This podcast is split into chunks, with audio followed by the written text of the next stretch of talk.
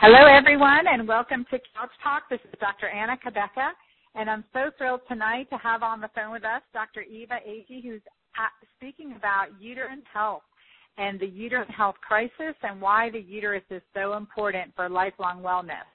So we will be having a beautiful discussion, open discussion. And remember that this call is about you, so we want to hear your questions, your feedback, and answer any any questions that you may have on the line tonight. So um, I will tell you about our guest in just a minute, but a reminder and our little disclaimer here that the opinions expressed on this site and Couch Talk and by myself and my guests are published for educational and informational purposes and are not intended as a diagnosis, treatment, or as a substitute for professional medical advice, diagnosis, and treatment. Please consult a doctor or local physician or other healthcare professional for your specific healthcare or medical needs or concerns.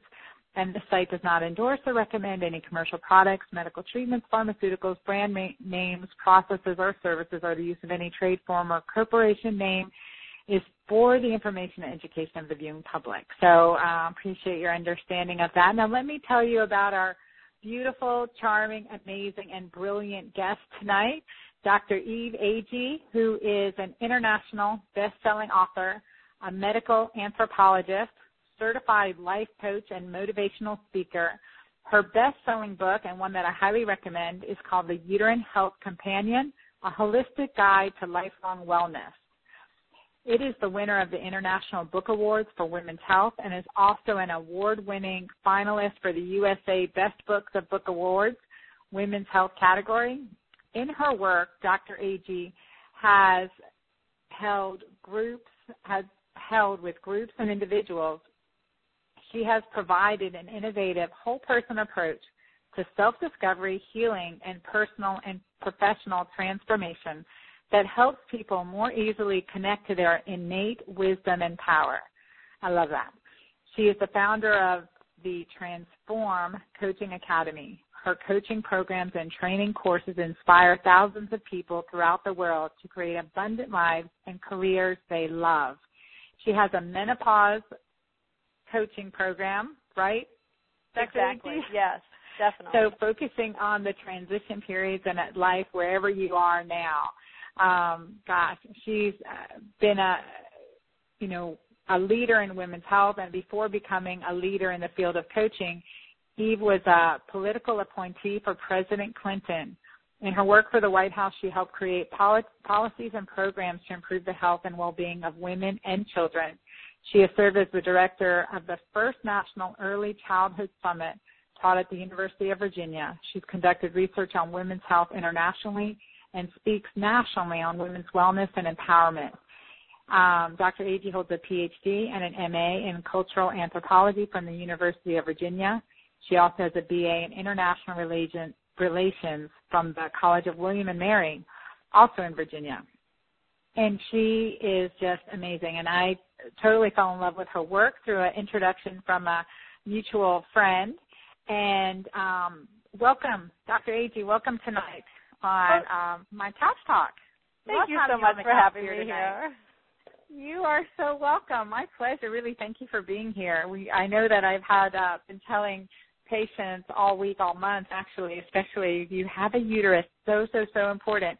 We're going to be talking about that and the importance of it and, and really um, the valuable role that our uterus holds in our life. But first, tell us about what is a medical anthropologist? Oh, great question. Well, a medical anthropologist studies the way societies and cultures think about health and medicine in their bodies. So in different societies and cultures, even though I think often for us, we think about the way we think about our health and our bodies, we just think, oh, that's just the way it is, that's just a fact.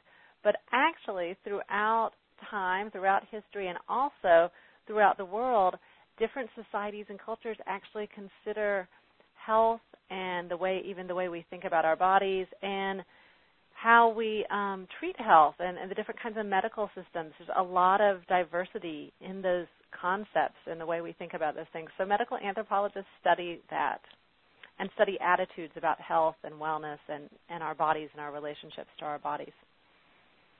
Oh, fantastic. So how did you get interested in this? You you live in Arkansas. Are you from Arkansas? I'm from Arkansas, and I grew up here. And when I was nineteen, I moved to West Africa. And when I arrived there, I was exposed to really different ways of thinking about women's health and women's bodies, and I was just totally intrigued. I um, actually, even growing up in Arkansas, my mother's parents were sort of from the, the mountains, like the, you know, sort of um, older, more traditional part of the state, and they practice things like reflexology and alternative things. We think of alternative healing. Sometimes we think of this as being modern, but they actually were more ancient with a lot of cultures, even in the U S. But when I moved to West Africa, what I found was that menstruation and menopause were really celebrated, and there were completely different ways of thinking about um, the body, and particularly women's bodies, where and where I happened to be, it was there were a lot of really positive things. And also the healing and medicine was completely different, and so I just became totally intrigued by it and came back, finished my undergraduate, and during that time I found out that medical anthropology existed, and I really fell in love with it. I could see how you could do that. I mean, definitely you talk, you know, when we've spoken before, your life in, in Africa and just the, you know, the interest that you've held in just exploring native native tribes and native, native cultures and their perception of the woman body and the roles of our breast, of our uterus, of our reproduction, and how we're perceived um, has transcended time and evolved. And it's incredibly fascinating. So what drove you to focus on um, the uterus and, and write your amazing book, The Uterine Health Companion? Oh, thank you so much. Well, you know, when I was in West Africa, one of the things that I found was that menopause was considered really positively. And their menopause, as well as in many other traditional cultures throughout the world, menopause is considered a time where women literally, it's as if, you know, periods of menstruation is considered creative, creative energy.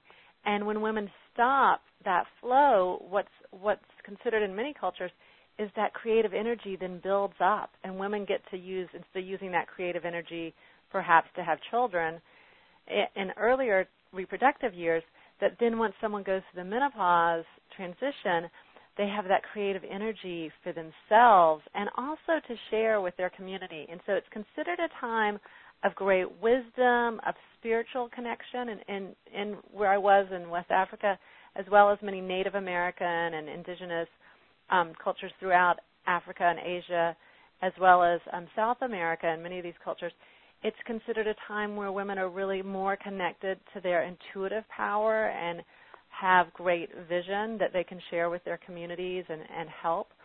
And so I became totally um, fascinated with that and wondered, okay, if menopause is considered that way here where I was in Southern Togo, where women really became, it wasn't until they went through menopause that they became master healers and leaders in certain ways.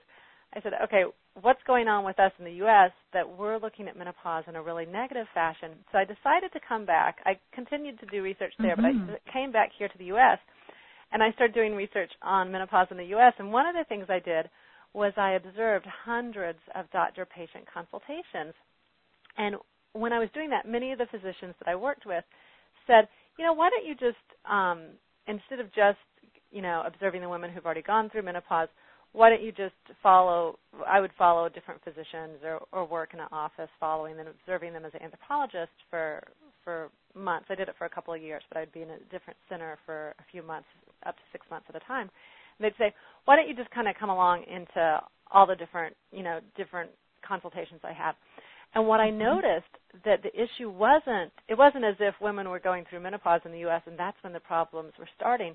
What I got to see by being an anthropologist in a clinical setting was that there was basically a uterus, uterine crisis going on, that women of all ages, really, you know, even some in their twenties, but certainly by their thirties, we were having, we were seeing, you know, tremendous numbers of women with, with severe uterine problems. And I'm not talking about uterine cancer, because cervical cancer, because of the P A P um, test, cervical cancer has actually gone down in the U S, which is fantastic news.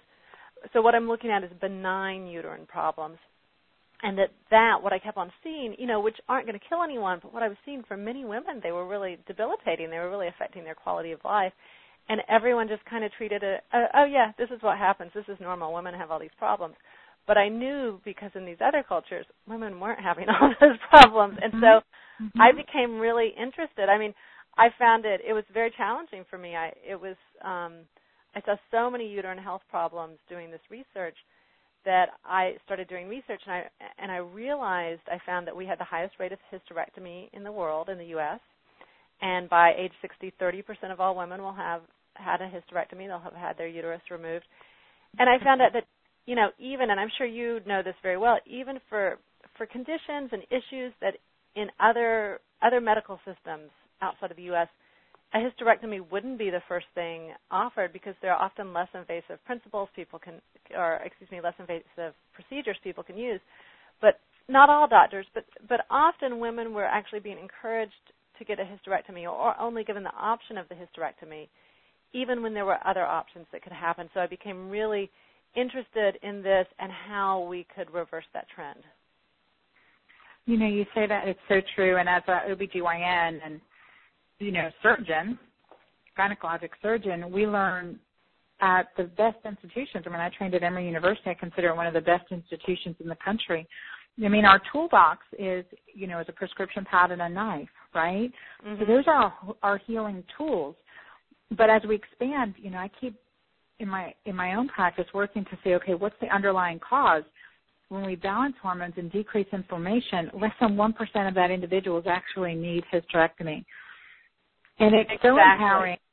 Yeah. Yeah, and it's it's so empowering for a woman, too. If, you, if you've had a hysterectomy and you needed a hysterectomy, you know that that was your, that was your last resort. And, and you know, and I was so intrigued to talk with you about um, several key, you know, key topics that we're going to be discussing tonight in um, in our talk tonight, our uterine health crisis, and, and that the uterus is important for lifelong wellness.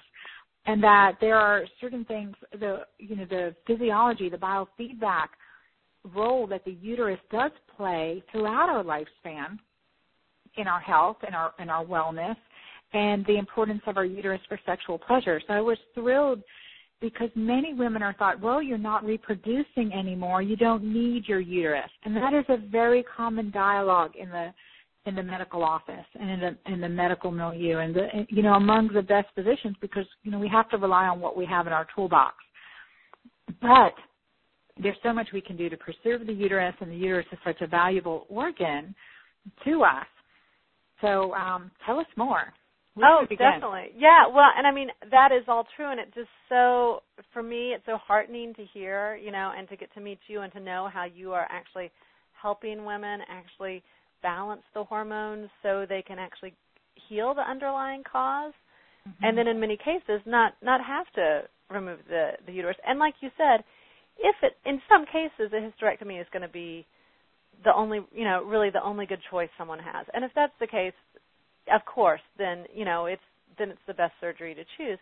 But in many cases what's happening is women are getting hysterectomies without, without actually getting to the underlying balance, and then they still have a lot of they still have a lot of exactly. health issues. So, so that's important. So I really commend you for um, for looking at that, and I think that's really unique. And I hope more and more physicians um, will start. You know, will will learn about that because you know so many people. I interviewed so many doctors during my research, and continue to talk to people. And you know, doctors. Honestly, the medical system, it's very challenging. I mean, most people have, most physicians have fifteen minutes to spend with a patient. They're overworked. And honestly, a lot of this research about the uterus is really new. It was only twenty years ago that any research was, was conducted about the uterus that didn't involve cancer or reproduction. So yeah. all of this research that my book is based on has come out of the twenty, last twenty years. However, it's actually very strong, and I think you know, we've got a lot of research that shows that the uterus actually produces hormones, and we now we know now a lot more about that, that, that lots of different, you know, organs actually contribute to that, where, where in the past it was not thought that way. And so those hormones can help lower high blood pressure. They help boost the immune system. They can actually help really boost emotional moods. So, you know, keeping your uterus even past the time you're going to reproduce can really actually help protect the heart. It can help you have a stronger immune system. It can help you feel happier and better. And um, there, there's just a lot of great hormones that the uterus produces. And then also what you touched on, which I think is very important and, and generally not understood or not known about, is that the uterus actually can contribute to sexual pleasure. And, you know, this seems so, I think for most of us, just completely um, abnormal, because in the U S, because we have these really, really high rates of benign uterine problems, such as, you know, just stuff we think of normal, P M S, you know, a lot of women have fibroids, you know, now we see more and more cases of endometriosis, you know, all these different things, perimenopause symptoms, that most people just think about their uterus as a source of shame for a lot of people and also discomfort, right? You know, it's like something that gives them pain. And so we've never thought of it, for, for most for most of us in the U S, that it could be a source of pleasure. But actually we know that you can actually have uterine orgasms. And these uterine orgasms are considered deeply intense, or the most intense orgasm you can have. Even medical scientists describe them as um, basically like mind-blowing. I mean, they're, they're scientists. Okay, so we're going to talk about this more because we all want to know how to have one. But let's first talk about the hormones that the uterus produces, because it's really known as a, uter- a hormone responder versus a, a hormone producer. Right, so and tell it us is, more about it is, that. It definitely is a hormone responder for sure. So, I mean, and, and that's one of the things I talk about in the book that's so important. It's really important to balance the hormones in your body and to look at what you're eating and how you exercise and all those things, because that's going to affect your whole hormonal balance, and that's going to have a very, very, very powerful effect on the uterus. So there's the uterus is considered to produce over two hundred different hormones or chemicals, and um, and so and those and, and again, all the scientists who study this, you know, this research is really new, and they're they're saying, you know, it may do a lot more that we don't even know about. Mm-hmm. But they there is there's good evidence that beyond reproduction, that it actually does help your heart. It helps with the high blood pressure. It helps. Um, it produces endorphins, you know. And before, like like physicians have always known, and research has known that yes, these endorphins get produced during childbirth, during natural childbirth. But now they're realizing, oh, okay, those endorphins are actually produced at other times as well. And so there's.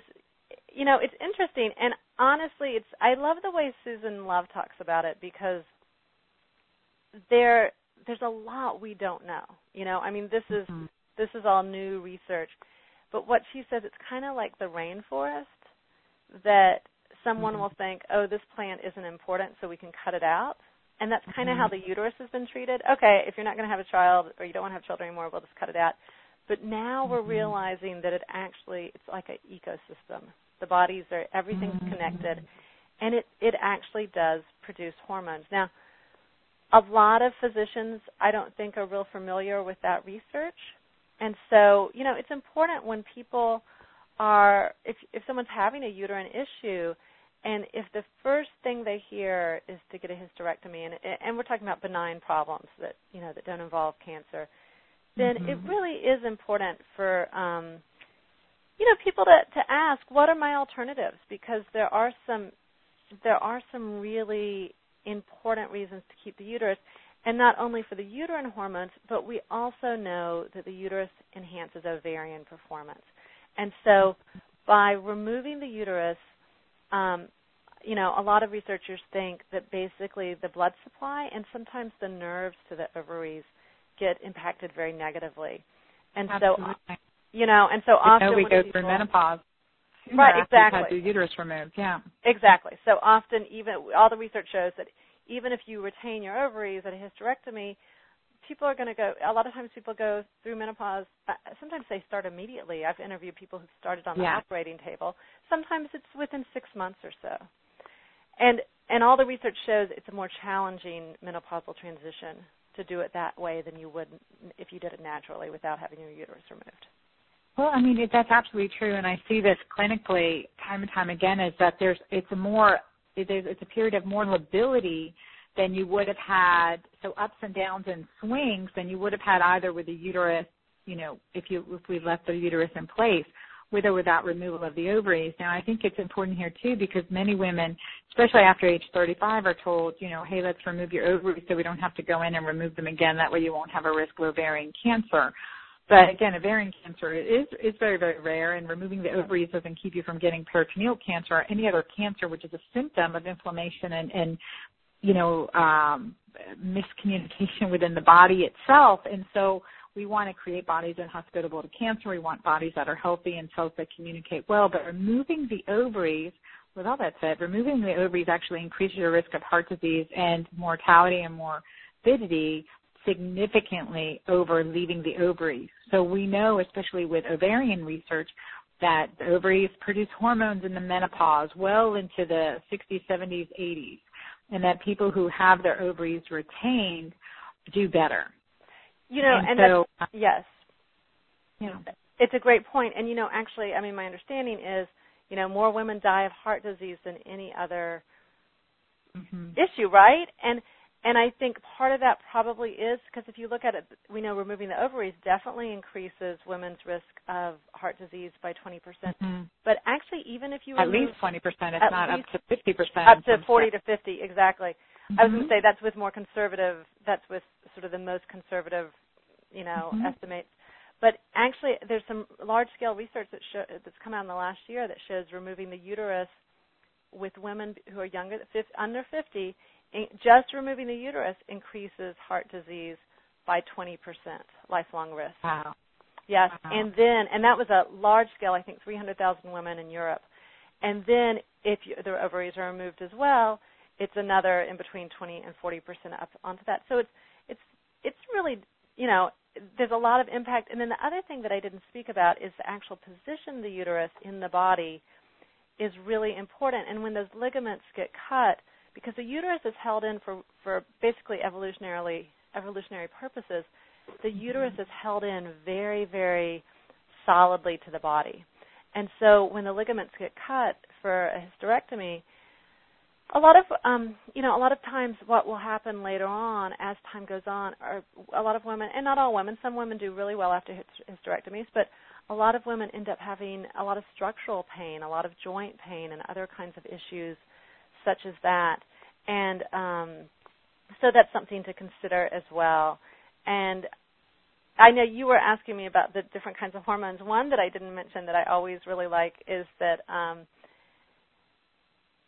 The, and this is a more recent research that the um, it the uterus produces a um, hormone that is like it's like cannabis, they call it, like pleasure producing chemical that it, and it, it's similar to the compounds that are actually found in dark chocolate and mm-hmm. marijuana. And um, I mean, it's sort of funny to think about it, but it's like what's considered this bliss hormone, and so that this I think is probably plays part of that role in sexual pleasure, that there really are these kind of blissful hormones that are produced by the uterus. And there's also a lot of just other kinds of endorphins, these feel-good hormones. So often we don't think of it in that way, but we know from the from from really what is just the beginning of the research to understand this, that it actually produces some really important hormones and chemicals that can that can help you feel really good. Yeah, yeah. I mean, I, it's amazing because, again, that's new research, and that's not the standard of care by any means, and that's not being taught in, in universities, et cetera. I mean, really, this is groundbreaking information. And I love how you say that the uterus is really part of our internal ecosystem. It's so important. And if there's a symptom, if there's a problem, it's telling us, okay, well, you know what, there's a problem. You need to pay attention. Something's out of balance. And we need to correct this right away. And, um, you know, and I think that's so important. The uterus, the ovaries are communicating. Um, and, you know, I didn't put a slide up of what the uterus looks like um, on our on our little webinar for those of you that are watching um, on your computer. But, you know, I always give the example to patients, like if you take a pear, you turn, you know, the stem end down, that would be like coming through the vagina. And the, you know, the bulb of the pear, if you, you know, looks like the uterus, and really about the size of a, a, a uterus for the most part.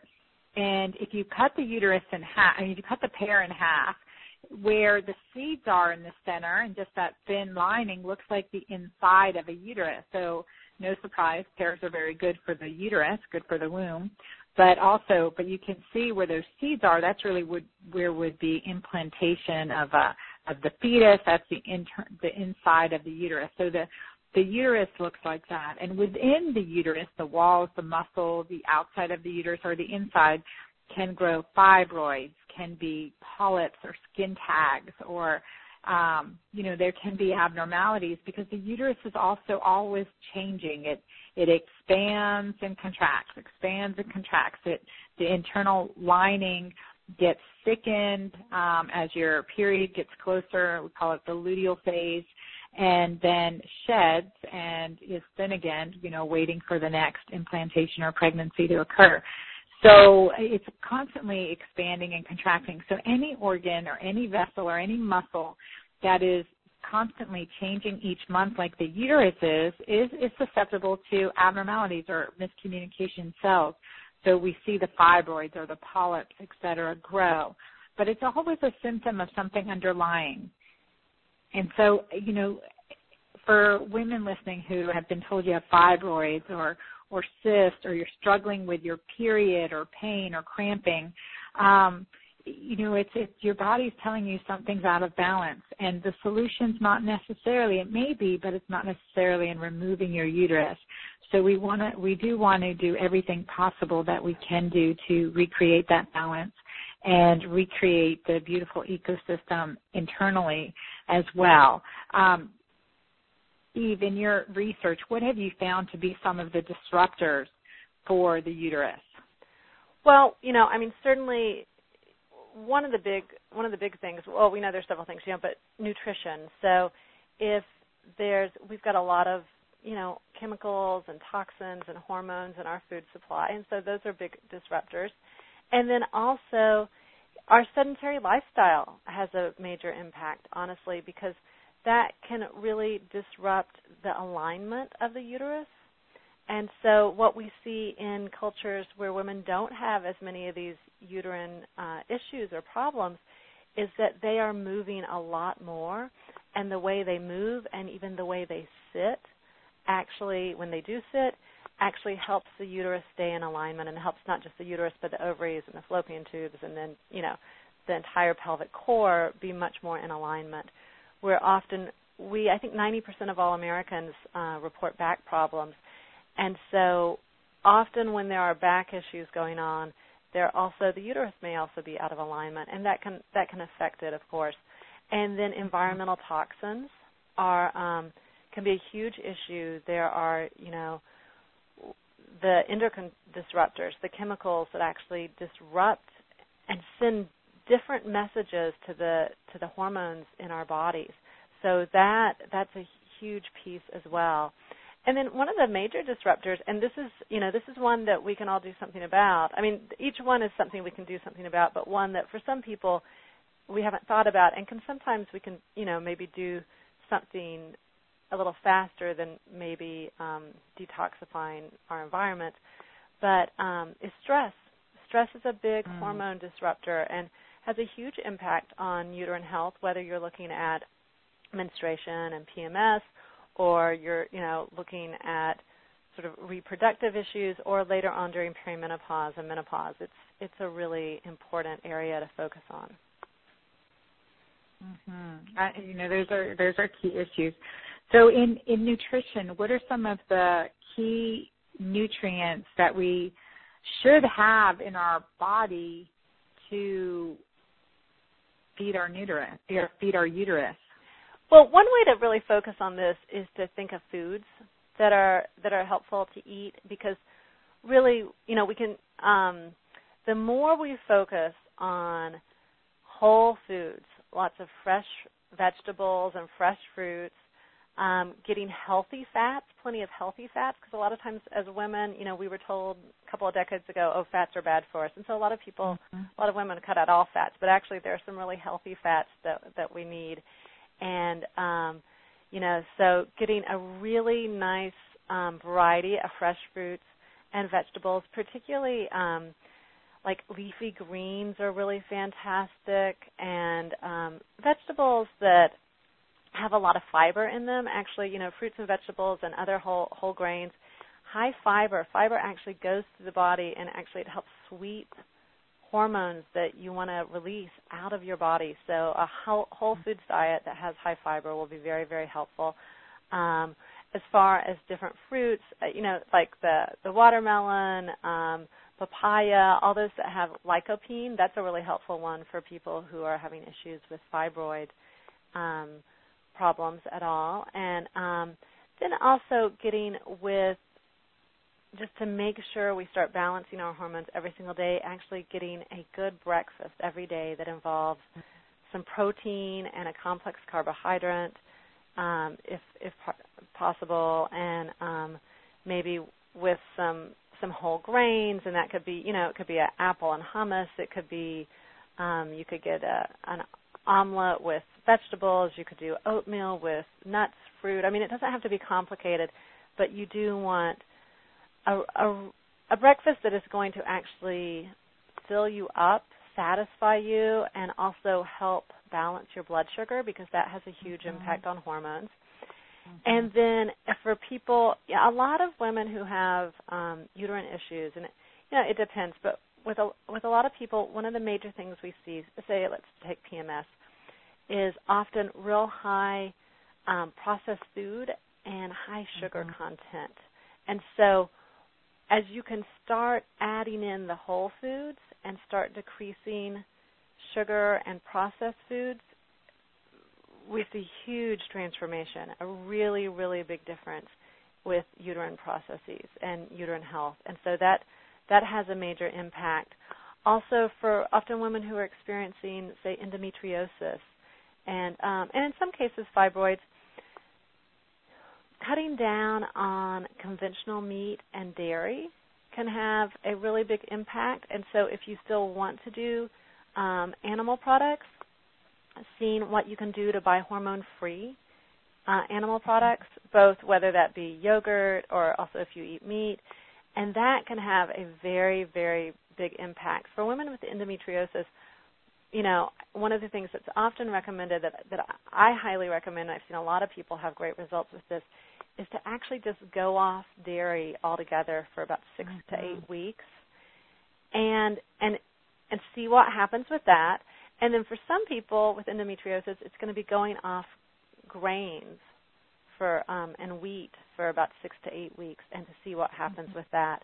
And Uh, and, and just notice people keeping track of your symptoms, and a lot of people will notice a um, a big change with that. So, you know, the easiest ways to do this, because we know with um, with uterine health in general, I mean, magnesium is really important, calcium, um, B vitamins, A vitamins, C vitamins, you know, all of those are very, very important. So the more you can actually look at whole foods, a lot of different kind of a rainbow of vegetables, rainbow color vegetables, so greens, mm-hmm. reds, all that.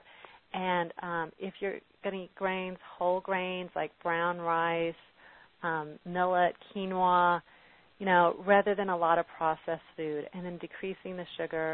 Um, for a lot of women, depending on what's going on, decreasing salt and caffeine can also really help. I mean, if people are having bloating and those kinds of issues, decreasing processed food and decreasing salt in general can have, can help a lot. So um, I also recommend that people um, – If if folks like, either eat fermented food, and um, that can be something like miso, um, soup, the Japanese tradition.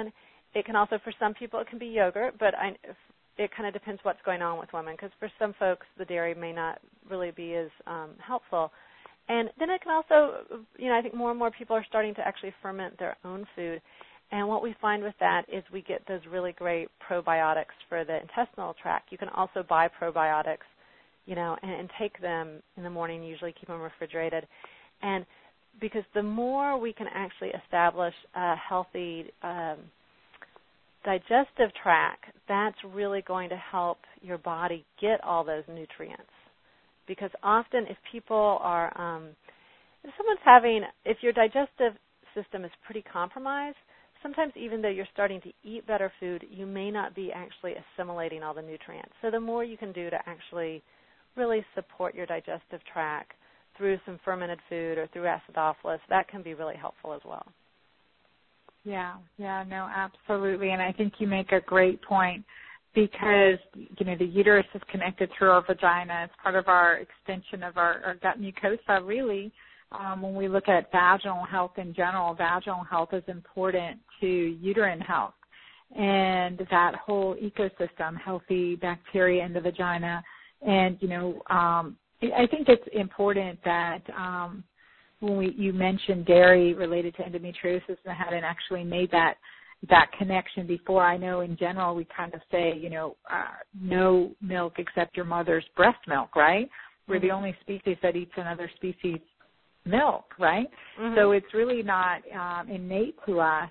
So I was wondering, what about in other cultures? Do they um, have dairy as a, you know, as, as part of their sta- staple in some of the more tribal cultures? Most other cultures do not. Now, what's interesting, I mean, in, in Europe, there's a lot of endometriosis, and in Europe, there's a lot of milk, um, a lot of dairy products, and that's where a lot of that, that dairy connected to endometriosis research comes from. There's actually some really great research out of England that talks about this, and it's been going on for years, and I generally find that O B G Y Ns in the U S are not aware of it. It's something that really, I don't, somehow it hasn't really made it to the U S that much. But, you know, in most other, in a, in a lot of other non-Western societies, milk and dairy products are not eaten beyond mother's milk. Uh, one mm-hmm. exception to that is India. Um, you know, in, in some in some societies in India, dairy is eaten, you know, where there's some vegetarian societies um, that dairy is eaten a lot. But um, I know when I was in China years ago, it was so interesting, I found out that um, at that point, at least, the Chinese often referred to, to people from the U S and Europe as people who smell like milk because they, they thought we smelled like milk because we eat so much dairy.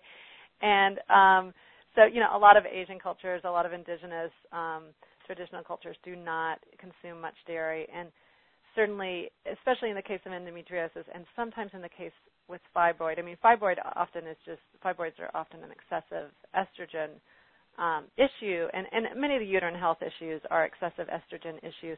And because there's, you know, because most the cows in the U S have these, are given hormones that mm-hmm. our our meat and dairy have a lot of additional hormones in it. So it has a, that that right there has a lot of negative impact on uterine health. Yeah, yeah, you know, I, I definitely agree with that, and I think it's a big realization because. Um, dairy has become a staple, bread and cheese, and those are the two things that when you're suffering from any health crisis, you want to avoid those two things, so no gluten, no dairy. But in general, you know, I, I say the cure to cancer is in prevention, right? Oh, yeah. So, so you know, doing as much as possible to create a body that's inhospitable to cancer, that is truly healthy and and well is, is so is so critical. So hence that is why the U S is experiencing a uterine health crisis. Um, definitely the disruptors of optimal uterine health, like you've addressed, nutritional factors, stress, environmental toxins, and sedentary lifestyles. So, you know, you in your book, you always talk about a positive self-image includes our relationship with our uterus. Can you um, talk about that a little bit more, about the relationship with the uterus? Because how many women, I mean, really, how many of you listening think about, you know, well, hi, uterus, how are you doing today? You know, what's my relationship? What's my communication? Mostly it's negative. It's like, okay, I have my period. Oh, you, you know, gosh, I'm, you know, dealing with this again versus that loving affection. And, oh, I love you, uterus. Good morning.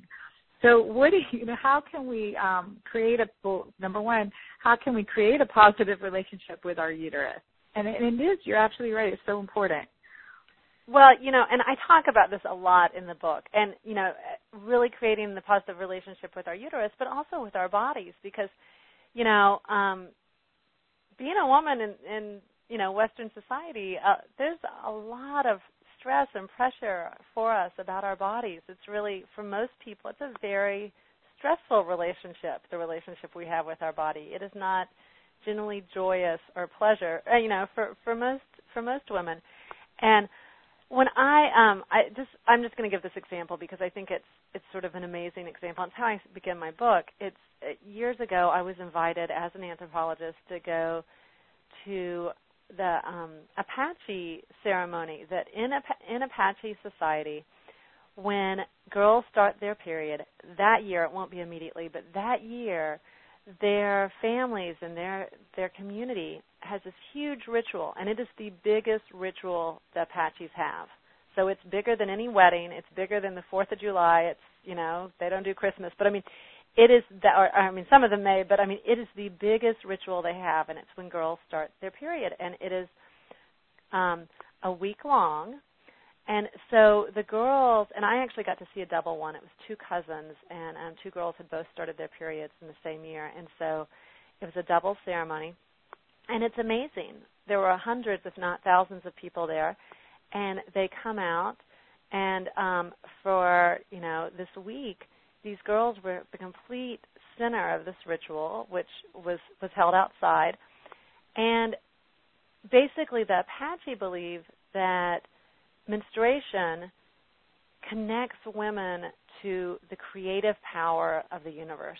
And a lot of indigenous um, cultures believe this, that that women actually, because we can create, you know, because we can create life and we have that powerful, that power, they believe we're really powerful. And so, and they also believe that menstruation on its own, that menstrual blood, a lot of societies believe that that's really powerful, you know. And so this the ceremony was amazing. Well, it, that's interesting because, you know, we're finding in science that menstrual blood contains stem cells, and that's true to the regeneration of life. Exactly. So, yeah, it's it's and it's been considered in indigenous cultures throughout time have considered menstrual blood extremely powerful. And um, so these girls, they would dance, and it was the Apache um, religion has goddess, you know, goddesses as well as gods, and so they would actually, they actually became and embodied the goddess, you know, this with this one goddess, changing woman, and were able to heal everyone. For, so for a couple of days, everyone in their community who needed healing came, and the girls literally embodied the goddess and laid their hands on these um, people in their community to heal. And, and it was an amazing ceremony. They each get a godmother, and there's these exchange of gifts, truckloads of gifts are exchanged between the girl's family and the godmother's family. But so, you know, by the end I thought, wow, what if this would have happened to me when I started my period? Right. That's I would have felt different, right? We'd all feel different. I mean, mine, it was like, here's some tampons, don't say anything, you know? I mean, right, don't make a mess and clean up after yourself. No. Exactly. Yeah, that's exactly how it was. It was there was there was not a celebration. There was it was just kind of hide it, basically, you know. And I think that's how most people, you know, most people experience it. And I thought, wow, what if there was this massive party and, you know, you you were able to heal people and all these things. So so wow. That got me thinking. That would be a really that would definitely change your relationship to your body and to your uterus. You'd think of it differently. And in our society, like I mentioned before, I mean, there's a lot of shame and there's a lot of um, pain and, and negative, you know, just negativity associated with the uterus. And so the more we can do to actually change our relationship with our body and appreciate, because if you just think about it simply, our bodies are miraculous, that we, you know, mm-hmm. that the trillions of cells that each of us are have joined together and can stand up and do all the sorts of things we do. It's really a miracle. And our bodies are doing all sorts of miraculous things all the time. So the more we can get in touch with really appreciating our bodies and also getting in touch with what's happening with our bodies, you know, and I talk about in the book, I talk about a lot of different ways to establish um, a healthy relationship with your uterus and with your body. But part of it is, is tuning in, listening, you know, kind of just taking some time to connect to your body.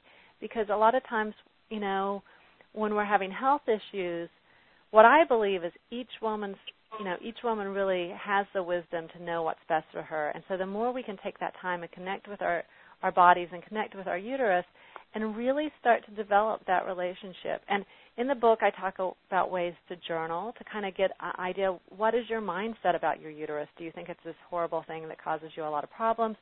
Or is there a way you could start to actually appreciate it and see, oh, wait, you know, if I start to take care of it, maybe I can change how I eat in certain ways or do some things, you know, what if I could lower my stress? And the nice thing is if we start to think more positively about our bodies, even if it's around our uterus, say if someone's having a lot of P M S or a lot of perimenopause symptoms, like wherever you are in the spectrum, if you start to think about, start to really shift and start to consider how can I appreciate my body, how can I feel positively about it, then that actually lowers our stress as well because you start to connect with it and find a nice experience. And so that will lower your stress.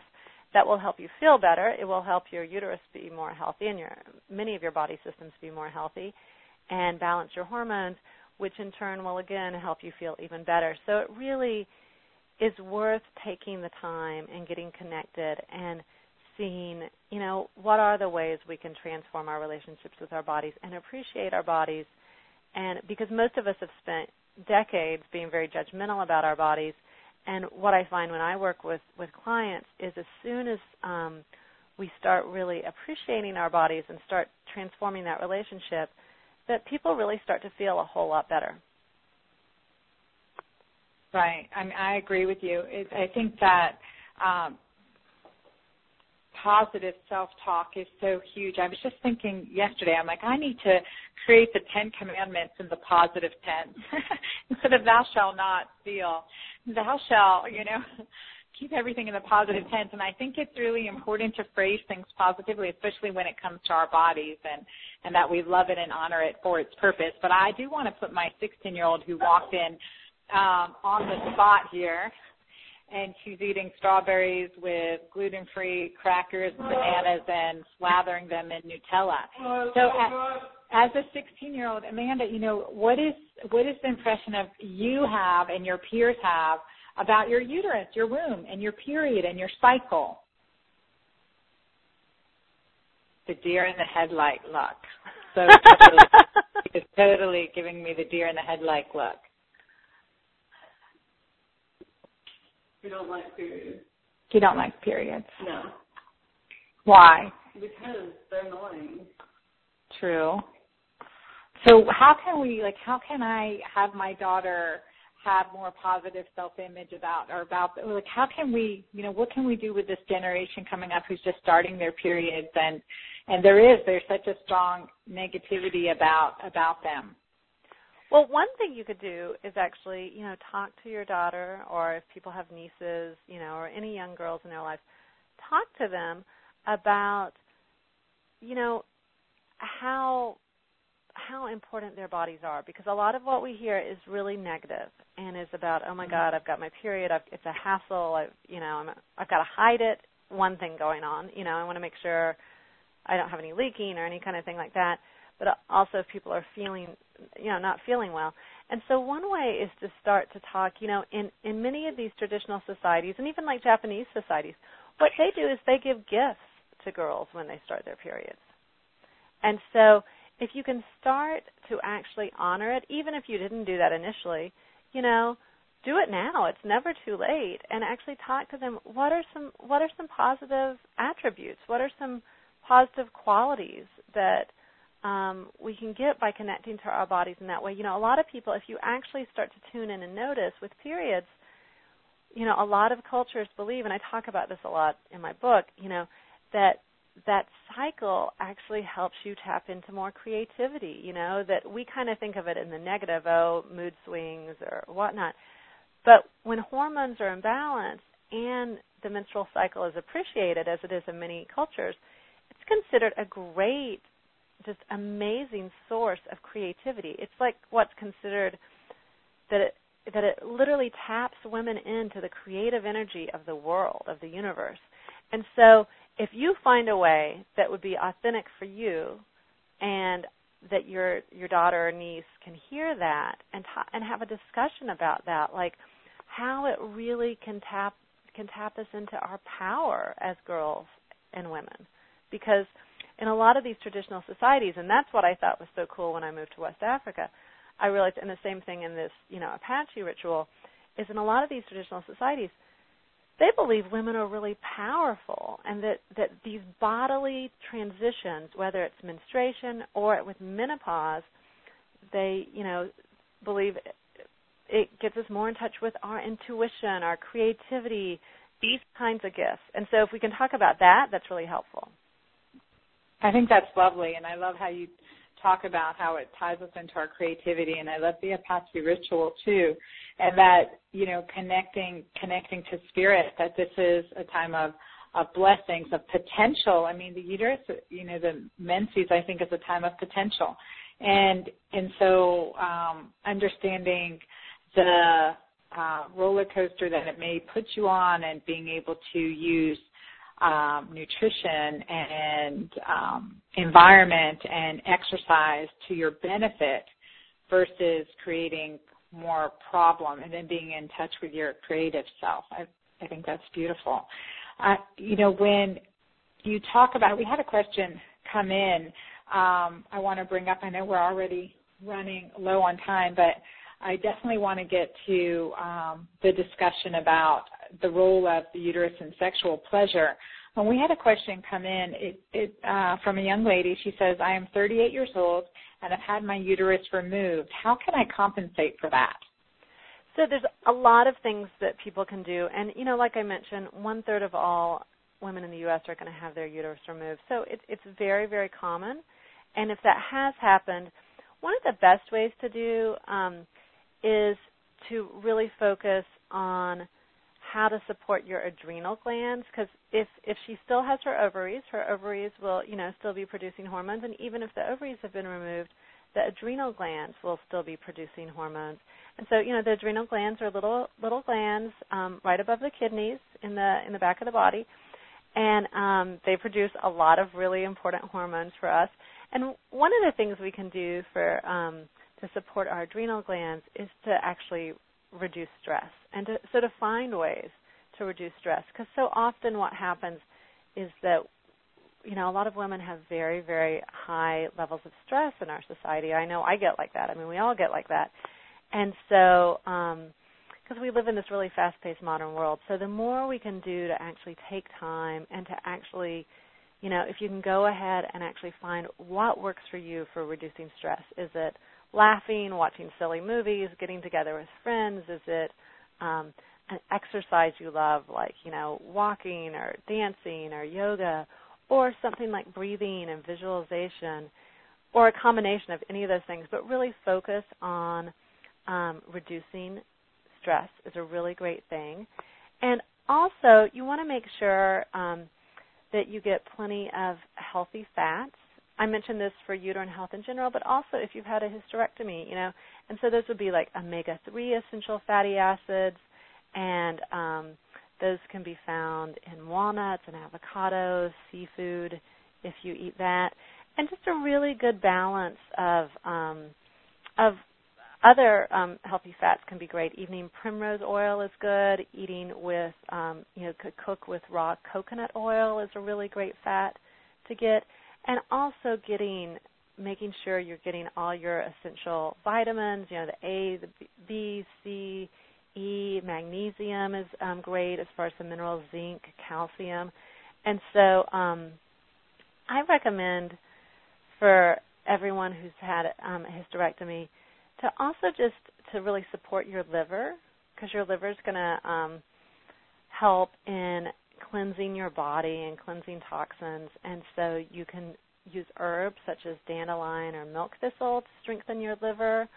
And um, there's also some there's some really great herbal uh, tinctures you can use for hormones. And I recommend that, you know, just like your disclaimer said early on, Anna, that everyone actually talk to an herbalist or your doctor.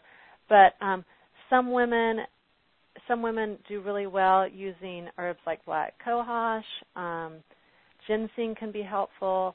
Also, for women um, who may need some support with their libido after hysterectomy, wild yam cream can be very helpful to use to repl- uh, replenish vaginal tissue.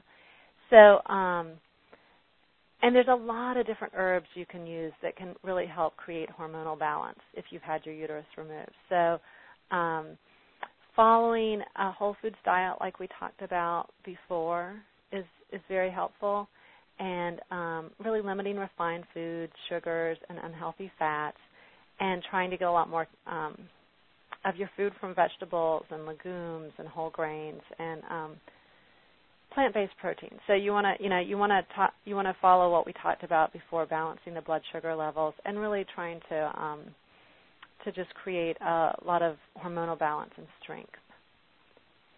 So, yeah.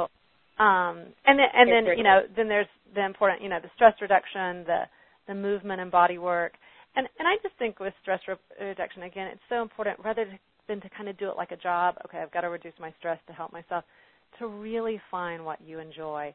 And mm-hmm. um, I talk about it a lot in my book, and Anna, you know, we talked about this some, but taking the time to connect with your body and, you know, for the person who asked the question, to really start to get in touch with her body and to, to you know, whether through journaling or meditation, and find out really what is best, what what does your body want to su- you to do to support it. And I think you'll actually get that, into, you know, intuitive information. Mm-hmm. Yeah, absolutely right. I think, you know, it's listening to your body, listening, again, once your uterus is removed, it's, the uterus wasn't necessarily the cause of the problem to begin with. So still working on your physiology and balancing your body and balancing your hormones. I'm a big believer in progesterone naturally, uh, whether you have your uterus or not. I definitely like the herb chasteberry as well. Chasteberry, um, right, yes.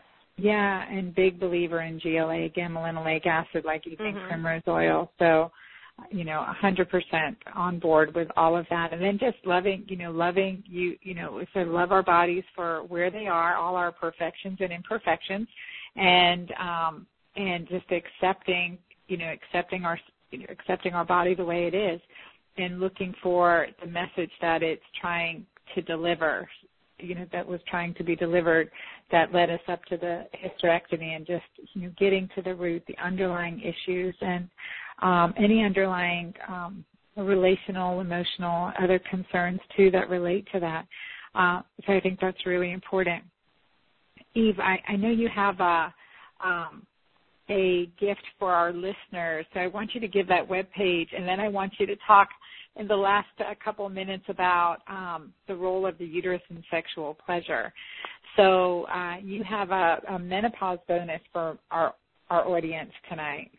Yeah, so on um, my website, I have four free videos that are like a mini class on perimenopause and menopause, and it's how to thrive naturally during perimenopause and menopause and beyond. And they're um, They're a lot of fun. They go through a lot of great information, and you can access them on my website, which is w w w dot eve agee dot com, and I'm going to spell that out, E-V-E-A-G-E-E dot com forward slash free video. So it's w w w dot eve agee dot com forward slash free video. And then you'll go there, and um, the videos are there. There's a lot of great information about how to um, create your healthy mindset. And then I also go over a lot of great stress reduction techniques and the six most important um, myths about menopause you need to know to protect your health. And there's one video that, that totally covers nutrition, and um, it's a lot of really wonderful information. Now, I know we just have a minute or two, and so for um, – for sexual pleasure, you know, basically I think one of the, the best ways to get, um, to really tap into that energy of the uterus and sexual pleasure is by using breathing, because the more we can we can tap into that, uterine orgasms are talked about as sort of waves of pleasure. And so to start, you know, just to start off might even be, you know, on your own, like not when you're engaged in sex, but just to actually connect with your uterus and um, or that area of your body and breathe into it. Breathe into it deeply. You know, I recommend a breath, and I talk about this in my book, but using a breathing process that's in and out through the mouth, and just start connecting with that area of your body and start connecting with your pleasure. And then you can use that same technique during any kind of pleasurable um, situation, whether it be sex or foreplay, really connecting to that area of your body, breathing deeply, and letting yourself breathe into the pleasure there in the uterus and in that region, in that region of your body. And for a lot of people, that will that will start to, um, you know, create something you can start to develop and tap into, and um, can really be pretty amazing. And I know we're we're right at we're right at the time that's up, so I don't want to um, go over, Anna. No, keep going. If we can take a couple more minutes, keep going. So um, valuable, yeah. So, you know, one thing that's great to do... We're not going to let you go tonight, but we'll just take a couple more of your minutes. I would love that. Thank you. Sure. One thing is to really, you know, I think for a lot of women, because it has been a part of their body where they have a lot of shame, you know, a lot of people have a lot of shame or pain or trauma there. Um, and this is especially true if anyone's experienced any kind of sexual trauma or um, or rape or incest, anything like that, particularly for anyone who's experienced, and, and that's, you know, one out of four or one out of three women in the U S, so that's a lot of people, to just really take some time to get in touch with that area of your body through breathing and to just open up that energy of pleasure there, because for a lot of people it's not an energy we're used to connecting there. And so, like I said, I recommend doing that alone. And then after you've done that alone for a bit, and it kind of depends where you are. If it's someone who's had some trauma, you may want to spend some more time doing that, you know, connecting with that. Um, and and obviously if anything comes up, then, you know, seeking seeking help and support in other ways. But if you've already if you've already done that, if you've already gotten help and support in other ways, then just doing some of that breathing there. And then start connecting. Um, in Tantra, there's Tantra practice that focuses really on the uterus and uterine orgasm. And so just as you, you know, close your eyes, connect to that area of your body, maybe with your hand, either rubbing or tapping, and just thinking of sort of waves of pleasure and focusing on your, your uterine core, your area there, and um, really letting yourself start to open up in any way that feels pleasurable and right to you. And I recommend playing with that with a really open heart and a really open atmosphere, and then bringing that in, if you have a partner, to um, intimate relationship with your partner. So you're already kind of getting in touch with that on your own, getting comfortable with it. And then when you're with your partner, you know, the same sort of thing. Allow yourself to connect to your uterine core and just imagine those waves of pleasure and letting things open up there. And um if it's something you can stay with and do, you know, on multiple occasions, a lot of women will start to have a really juicy sexual experience with that. And so it's something, you know, I think of it as really opening your heart, going with it lightheartedly, and just exploring, you know, no expectations, and really using the breath, deep, deep diaphragmic breathing. So you're breathing down into your belly, and you really imagine yourself like breathing into the pleasure in your uterine core and opening that up and letting that expand and amplify. Mm-hmm. Is that helpful, and do you have any questions that, about that? That is so that is so incredibly helpful, because, you know, right there, that's a sensate focus exercise. I mean, it is really bringing breathing the breath, breath of life, forgiveness, healing into into our womb, into our maternal, into our uterus, into our feminine. And any way we can open up those channels of beautiful, lovely, light, powerful, feminine energy is so, so, so important. And I love how you say that, you know, open up into any way that is pleasurable and feels right to you, and that you, you know, stay with an open heart and be lightheartedly and playfully. And, you know, I'm big on the guiltless and shamelessly, you know, is to just experience every every cell of your body, every organ in your body, and, and the pleasure that that can bring you. And just through breath, just through acknowledgement, recognizing, and that open channel of communication. That's part of every part of our body is connected to another part, and that we breathe through that connection with our breath. And um, this exercise is so powerful for feminine energy. Uh, what, you know, where did you learn this, and how have you experienced? And is this a traditional practice?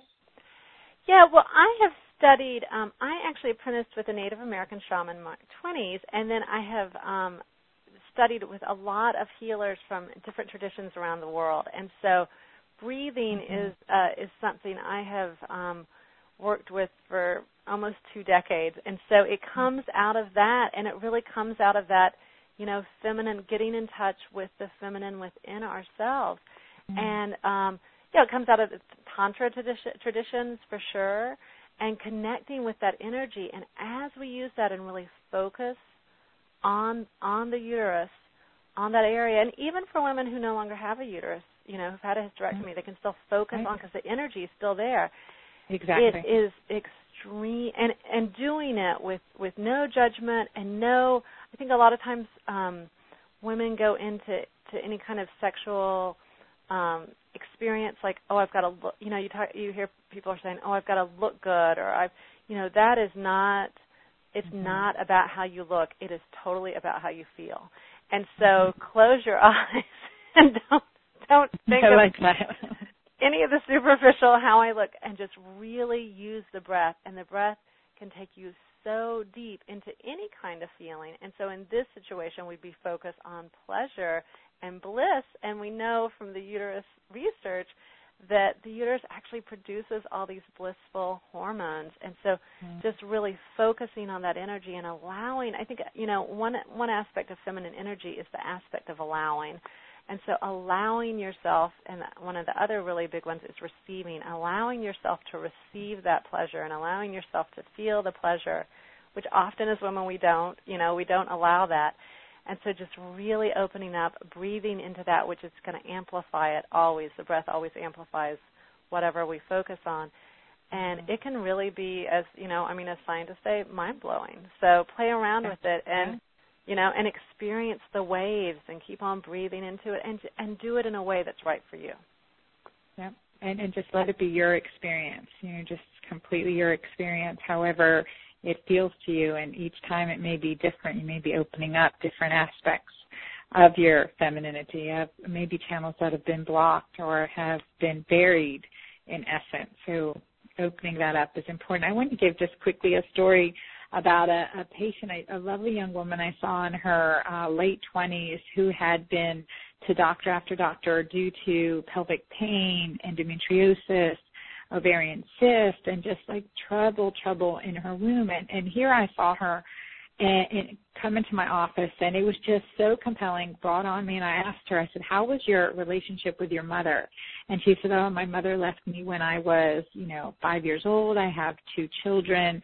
And and so being able to, you know, sometimes make the connection that our our womb is our maternal connection also, that it holds an essence of our relationship, a maternal mother-daughter connection, mother-son connection, that's had such an important relational, energetic area through just that, you know, you know, whatever God inspired me to ask her that question. But in that, in that, in as she's worked through that relationship with her mother, who's now become part of her life, her uterine problems, her pain, et cetera, has gone away. Of course, we did hormone balancing, detoxification, um, you know, and, and got rid of inflammation, that too. But I think I really attribute it to, I attribute her healing to um, forgiveness, allowance, receiving, um, and receiving her mother back into her life too, and also recognizing that that she's a, you know, she's a, a beautiful mother, and she's a good mother to her sons, and and just a lot, letting go of that fear too. And I think